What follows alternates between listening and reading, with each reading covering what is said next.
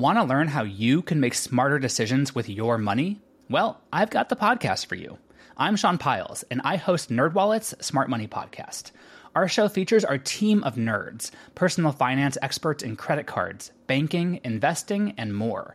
And they'll help you make the most of your money while cutting through the clutter and misinformation in today's world of personal finance. You'll get clarity on strategies to help you build your wealth, invest wisely, shop for financial products, and plan for major life events. Listen to NerdWallet's Smart Money Podcast wherever you get your podcasts.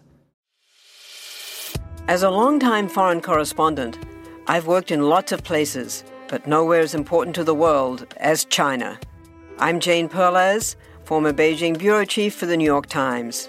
Join me on my new podcast, Face Off US versus China, where I'll take you behind the scenes in the tumultuous US China relationship. Find Face Off wherever you get your podcasts. Hey everyone, I'm Anne Bogel, and this is What Should I Read Next, episode 35. Welcome to the show that's dedicated to answering the question that plagues every reader What should I read next? We don't get bossy on this show. What we will do here is give you the information you need to choose your next read. Every week, we'll talk all things books and reading and do a little literary matchmaking with one guest. Before we meet our guest, have you followed What Should I Read Next on Instagram? I post about the books recommended on the podcast, pictures from the guests each week, bookstores I'm visiting on vacation, and more. Last week's guest Rose was having a great time chatting in the comments and getting additional book recommendations from listeners of the show. So why don't you come join the fun on Instagram? Again, our handle is What Should I Read Next?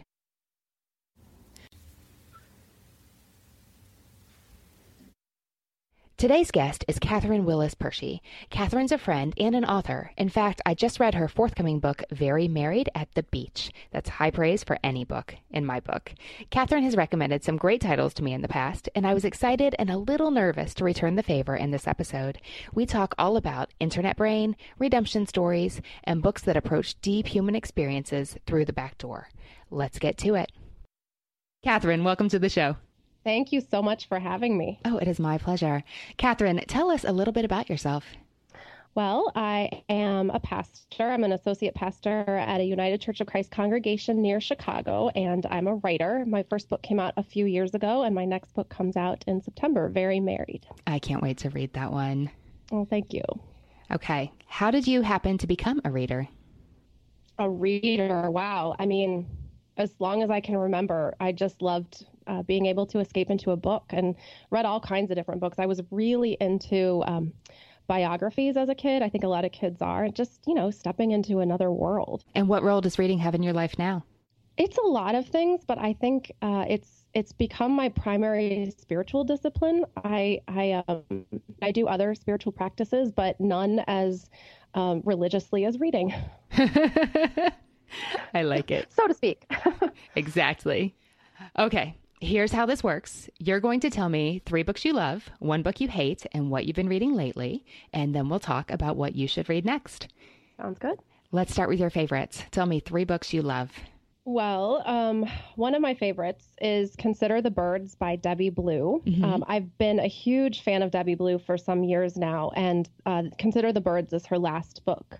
Uh, it's it's a quirky book. It's um, essays about um, it, the subtitle is A Provocative Guide to Birds of the Bible. I think it's probably helpful that they put that word provocative in there because otherwise you might think it's going to be this, like, I don't know, something completely that it's not. Mm-hmm. It's a quirky, unexpected book. Um, she's a phenomenal writer um, from from the start. Uh, one of the the phrases that has stuck with me so much. Um, she she describes a peacock as being like an abstract abstract painting that sings and lays eggs. I was like, okay, you had me at your description of a peacock. Mm-hmm. Um, they're not like these vaguely spiritual essays. They're really well researched and detailed. I mean, I'm not even like into birds, and I ended up fascinated by like what she uncovered about the vulture. And then she does these amazing connections between um, really sort of human nature. And so it ends up being less about birds than about sort of the nature of humans and how weird we are. And so um, it's a it's a great book. How weird we are. Yes, we are quite weird. I like we think it. birds are weird, but we are just as weird as birds. Okay, what's book two? Okay. Book two is, I think I actually recommended this to you before, and I'm pretty sure you've read it. Ursula ha- Under by I Ingrid. Have. Yes. Um, and did, did you read it because I told you to? I totally did. I, I hope. Mhm. I, I was hoping you would say yes. Because you were Uh, gushing about it, like I- really hardcore gushing. I have not stopped gushing about this book. Um, it's a novel, uh, and it's it's so basically it- it's kind of hard to describe to be honest. You know what? This has been on the podcast. I recommended this in one of the very first episodes to JC Ferdicchio. the story is this you know this two year old girl has fallen into a well. And so it's this you know it's really stressful honestly as a parent. Like it's a it's a stressful book. But then like during the time that she's in the well uh, the the the whole novel is this going back and telling the stories of all of her ancestors. Um, and so like it's you know different continents. I mean you have ancestors in finland and china and then you know they travel and and it takes place in michigan. And so it, it's all like coming down to like the story of how she came to be. It's like ingrid hill like opens this trap door and takes you back in time. And so it's a historical novel but like there's a chapter in every epoch of history. So um i i loved it. I found it incredibly exhilarating and moving as a novel. And Yeah. also just how did she do that? It's such a complicated book It's so complicated. And you were just saying that Debbie Blue drew unusual connections. Like I really felt that way with Ursula Under too. Like the way she draws connections between people's lives who don't even know they're connected, but she tells you they are and how. And it just it kind of blew my mind. yes it's definitely a mind-blowing book Okay, I have a question for you. Mm-hmm. Okay, honest answer. Did you love every page? Because there were some epochs that I skimmed hard. I will say I had a really hard time getting into it, hmm and the only reason I I persevered is because it was a book club book, and I used to be really really good about always reading my book club books. Now I've under book deadline, I don't I'm not as good, but um so I did stick with it because of that. You know, it not every section was as fascinating, but you had this sense that like, well, at the end of this chapter, we're on to the next people. Uh, so I I mean I certainly I didn't I didn't really slag through it um, as much as I know some people kind of didn't love the the always starting over again feeling at the beginning of every new chapter. Mm, yeah, like you meet a whole new cast of characters and Yeah. you have to but get then oriented you start all to see over. all the connections and and then it all makes sense. hmm What's book three? Okay, book three is another nonfiction book um, about cholera. Um, so you know, keep it.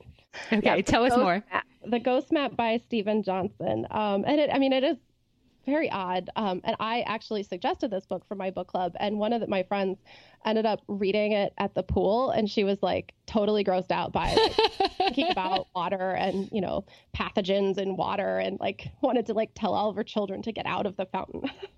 So, but it's um, so it takes place in Victorian London, and it's basically the story of how they solved um, how cholera is transmitted, Mhm. and it was during a horrible outbreak of cholera in, in London. And there's these um, two heroes of the story. Um, uh, John Snow was a doctor, and then Henry Whitehead was a local pastor, and it kind of took both of their perspectives, and then them happening to come together and sh- share um, what they were figuring out to um, to identify that it's it's waterborne, that you get it by drinking um, water that's contaminated.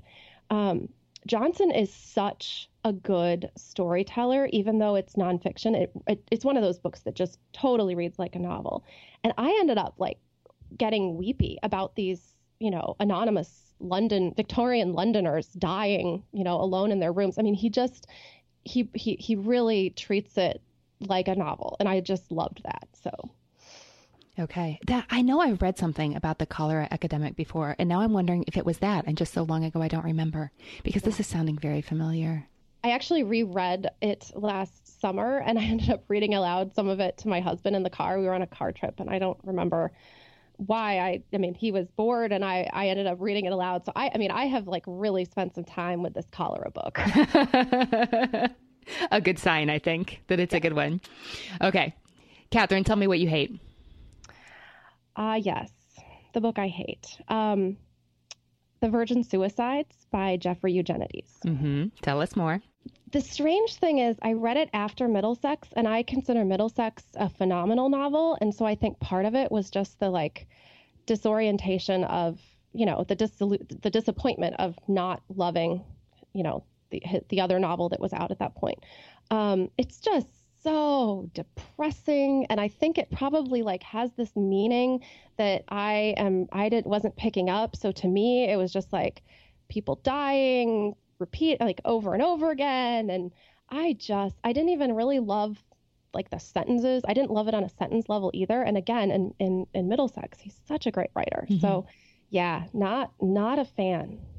There are five sisters in that family who commit suicide one after the other. Are there are there not? Is that right? I haven't actually read it. I've yeah. only read the marriage plot by him and i've yeah. been meaning to read middlesex oh, for ages. I think yeah. i do. And i'm i've been torn on the virgin suicides. Yeah because not, of descriptions like yours. Yeah. Not at all a fan. Um how are you in general about going kind of dark? I mean, I can go there, but I guess ultimately I like there to be some sort of redemption, and maybe that is actually what was missing from that sto- from that story for me was there was like nothing redemptive. It was just they killed themselves, and and then the next one killed herself. You know, okay. so I can go dark if there's like redemption in the end. Okay, what are you reading now, Katherine? I am reading Brown Girl Dreaming mm-hmm. by. Uh, is it Jacqueline Woodson? Yes. Yes. I'm about halfway through. It's it's lovely. It's a memoir in verse, and I'm it, it's uh, about her experience of growing up um, in in part in the South, but now they've moved to New York City. Uh huh. What made you pick that up? Actually, I, I picked it up because I've I've, I've intentionally been um, reading more about race and racism mm-hmm. in the mm-hmm. United States, and so there was that in the back of my head. But I also just uh, skyped with a class of fifth graders about memoir, um, they were doing a series on learning about memoir and writing their own memoirs, and I thought that was awesome. But I I could not think of very many memoirs for children, you uh-huh. know. Um, and that is a, a young adult memoir. I mean, even though it's written again in verse, it's mm-hmm. still memoir. Mm-hmm. So um, yeah, so I picked it up just to have have have read it or at least started it before mm-hmm. I did that conversation, which was so fun. Oh, it sounds so fun. It sounds fun. Okay, Katherine, is there anything you want to be different in your reading life? Uh, yes, the attention thing is a problem for me. You know, I I definitely have noticed that um, reading shorter things and just you know internet brain is is starting to affect me, and so I want to to carve out more space where I just you know sit and read for you know a solid 40 minutes without checking email or you know clicking on something else. So just wanting to add some more discipline of attention to my reading life. I hear you on that. All right. I have some ideas in mind. We'll get to them right after the break readers welcome back Katherine you chose an interesting assortment of books so on the surface, they don't seem to have a lot in common, but here's what I think bring the, brings them together. I can totally see you're an author. I can totally see each of these authors sitting down in a pitch meeting with their agent or their publisher, or, you know, even having coffee with a friend and saying, I have an idea for this book and it goes like this. This is what's going to happen. And I can see their agent or publisher or friend listening and being like, Really? Are you sure that's a good idea? Oh, that's true. They all have like terrible elevator speeches. terrible awful elevator speeches. So, for all of these, the book isn't really about what the book is about. Like, Consider the Birds is about birds, kind of, not really. Like, that's mm-hmm. not her point. And Ursula Under is, I mean, it is about a girl who falls down a well, and there are, you know, the rescue people, and there's a climber, and she's mm-hmm. down a well. But that is so not the point of the book. And, mm-hmm. you know, you said, I read this book about cholera. Like you're all excited. it's just a jumping off point. Mm-hmm. So these books all have strong themes. And I feel like the author has taken pains to, instead of address it head on and say, like, I want to talk about religion or, you know, human suffering and redemption, they've all gone through the back door. Mm-hmm. So Definitely. I'm, I'm sure that every book you read doesn't share that thread. But I think there's a whole lot of good good books that do that make you read this book about some topic like, I don't know, spelunking or worm composting that you had no idea you could care about as much as you do by page like 180. Mm-hmm. And I just thought it was really interesting that all your picks had that in common. Okay, so I'm looking for books that have an interesting concept, you know, that hook that draws you in that makes you go, it's about, about what? And that the author then uses to talk about whatever it is she really wants to talk about. Or maybe she doesn't even know what she wants to talk about, but what, what underlying deep, you know, motives and themes are at the heart of the story about cholera. So let's see what you think of these. That redemption thing is throwing me though, because I love a good redemption story. However, these really interesting concepts that are coming to mind are all, they all have their dark side. Okay. I can I can handle it. I know you can. I'm gonna be brave. I know you can, but I want to like make your reading heart sing. We'll see. Let's see what you think of these. Okay. Book one is The Telling Room by Michael Paterniti. Are you familiar with this one? I'm not. Okay. I heard about it through Michael Pollan, who I think blurbed it and said a bunch of like crazy superlative things about how it was amazing and would change your life. So this is narrative nonfiction. The subtitle tells you a lot and gives you a hint at what I was talking about, like through the back door. So it is a tale of love, revenge, betrayal, and the world's greatest piece of cheese. Oh, right, right. Didn't see that coming. So the seed for this story was planted 25 years ago when the author was, I think, a creative writing student at Michigan, and he happened upon a description of the world's best cheese in some copy from Zingerman's Deli, that famous um, that famous place in Ann Arbor. So I think he was working I think. I think he was just copywriting stuff for them and was like, oh, this sounds interesting. So he was just really caught by the description. It's the kind of thing where you read something in a magazine and you're like, oh, one day I'd love to, I'd love to take me there. Tell me mm-hmm. more. So there was some lone cheesemaker in this isolated region in Castile in Spain. And there was an ancient family recipe and old fashioned methods. And of course, it was a secret recipe and technique. It was just a glimpse into a whole other world for him. So then he went on to become a respected journalist for major publications. And years later, when he was searching for material to write about, he revisited that cheese in his mind as he had throughout the years. And he decides, I'm going to write about this. And he embarks on what turns into a 10 year journey to track down the cheesemaker in Spain.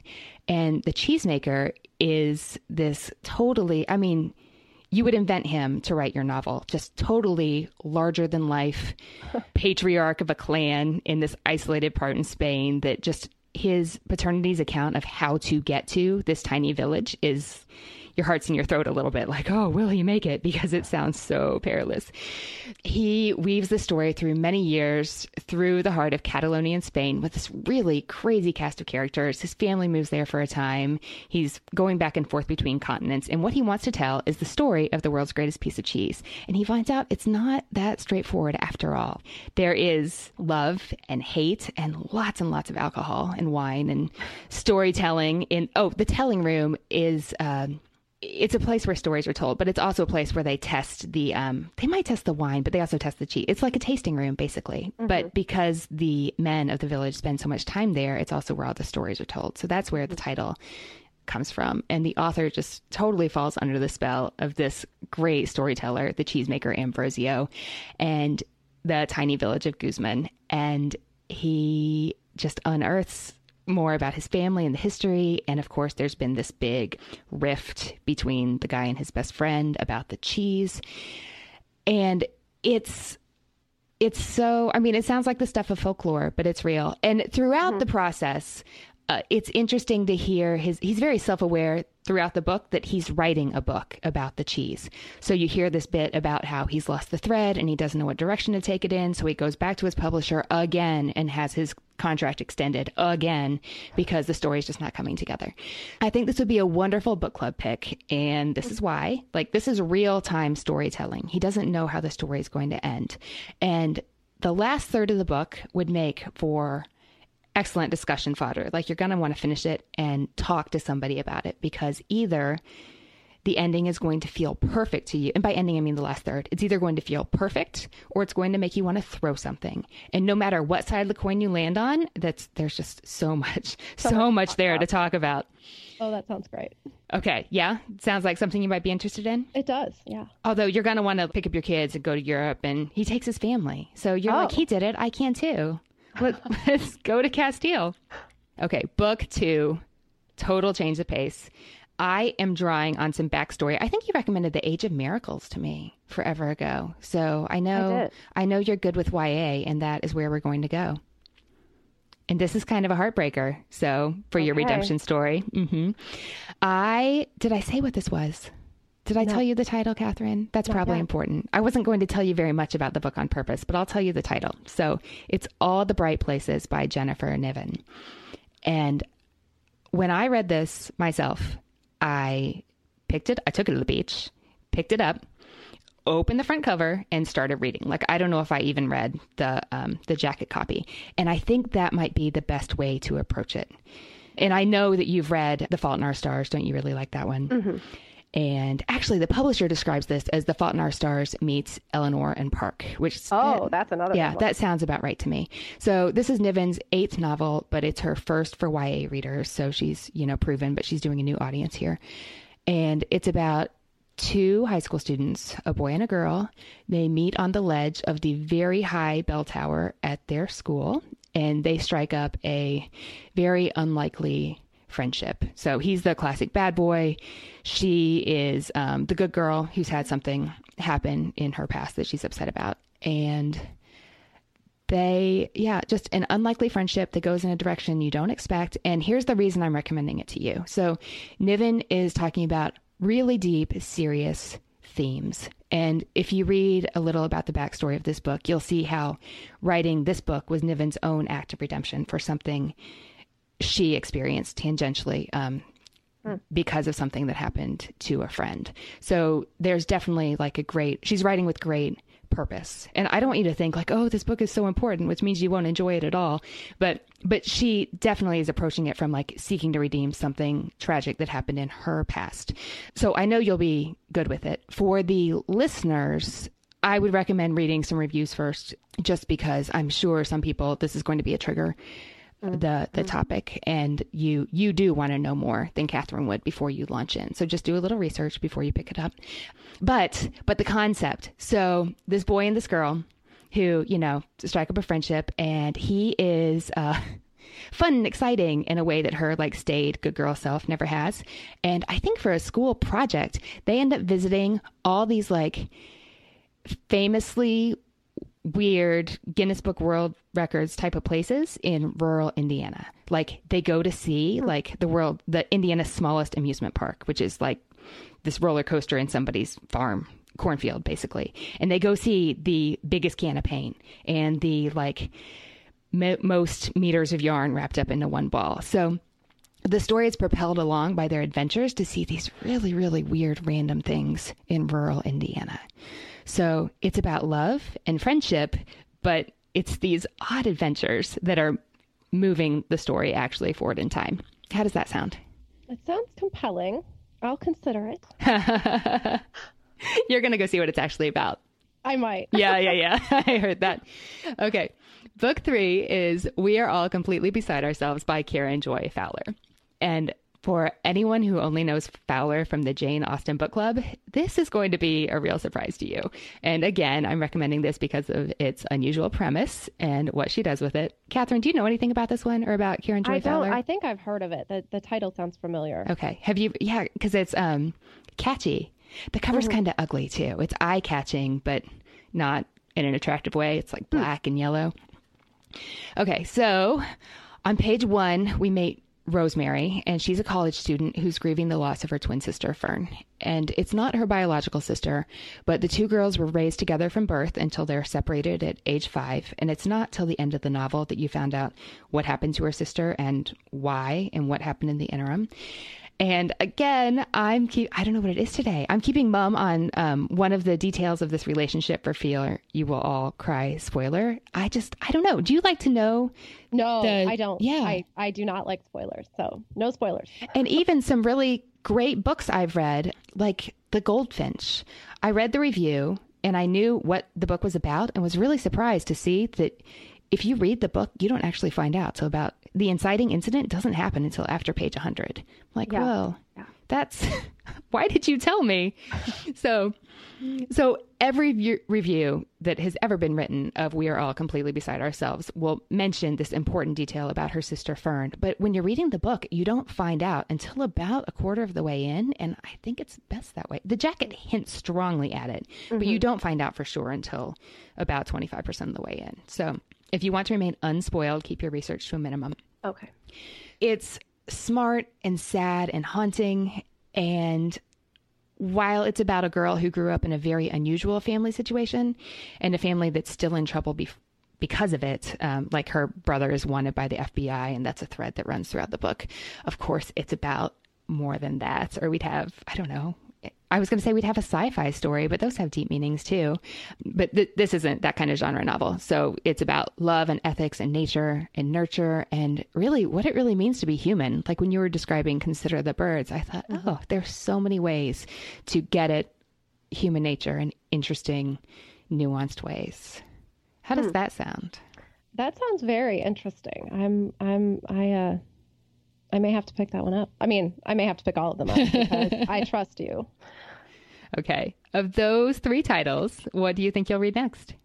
You know, I'm really I'm I'm torn because the cheese is very um, you, you kind of had me at cheese, but now um, and I was I was sure that that was going to be my answer, but I think I might go with we are all completely beside ourselves. Well, I was going to say read the cheese because I want to hear oh. what you think about the cheese, but you know, I'd love to hear what you think about Rosemary and Fern as well. I think I'm in a place where I need a novel too. So that's also swaying me toward uh, one of the novels. That is a real thing. It is. I, I read you. so much nonfiction. Um, novels are good for me. well, I'm happy to help. Thanks for talking books with me today. Thank you so much. Hey, readers, I hope you enjoyed my conversation with Katherine today. Please head to the podcast site to let me know what you thought of my recommendations and to share your recommendations for what Katherine should read next.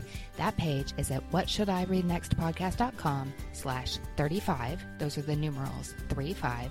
And it's also where you'll find the full list of titles we talked about today. If you're on Twitter, let me know there at Anne Bogel. That is Anne with an E, B as in books, O G E L. Readers, that's it for this episode. Thanks so much for listening. And as Rainer Maria Rilke said, ah, how good it is to be among people who are reading. Happy reading, everyone. Do you find it hard to sleep at night? Then the Sleep Cove podcast can help you. Hi, I'm Christopher Fitton, the voice and clinical hypnotherapist behind Sleep Cove. Sleep Cove features sleep hypnosis, meditations, and bedtime stories all designed to help those of you who struggle at night to achieve a restful and peaceful night's sleep. Search for Sleep Cove on Apple Podcasts or Spotify and see why Sleep Cove helps millions of people sleep deeply all night long. Have you ever wished that you had a direct line to your pediatrician to ask all the questions that constantly crop up while parenting? We sure have. That's why we launched the Bites of Health podcast. Every morning, we'll answer a commonly asked pediatric question in five minutes or less. You can tune in while you're making your second cup of coffee or from the school drop off line. So be sure to tune in to Bites of Health, streaming now.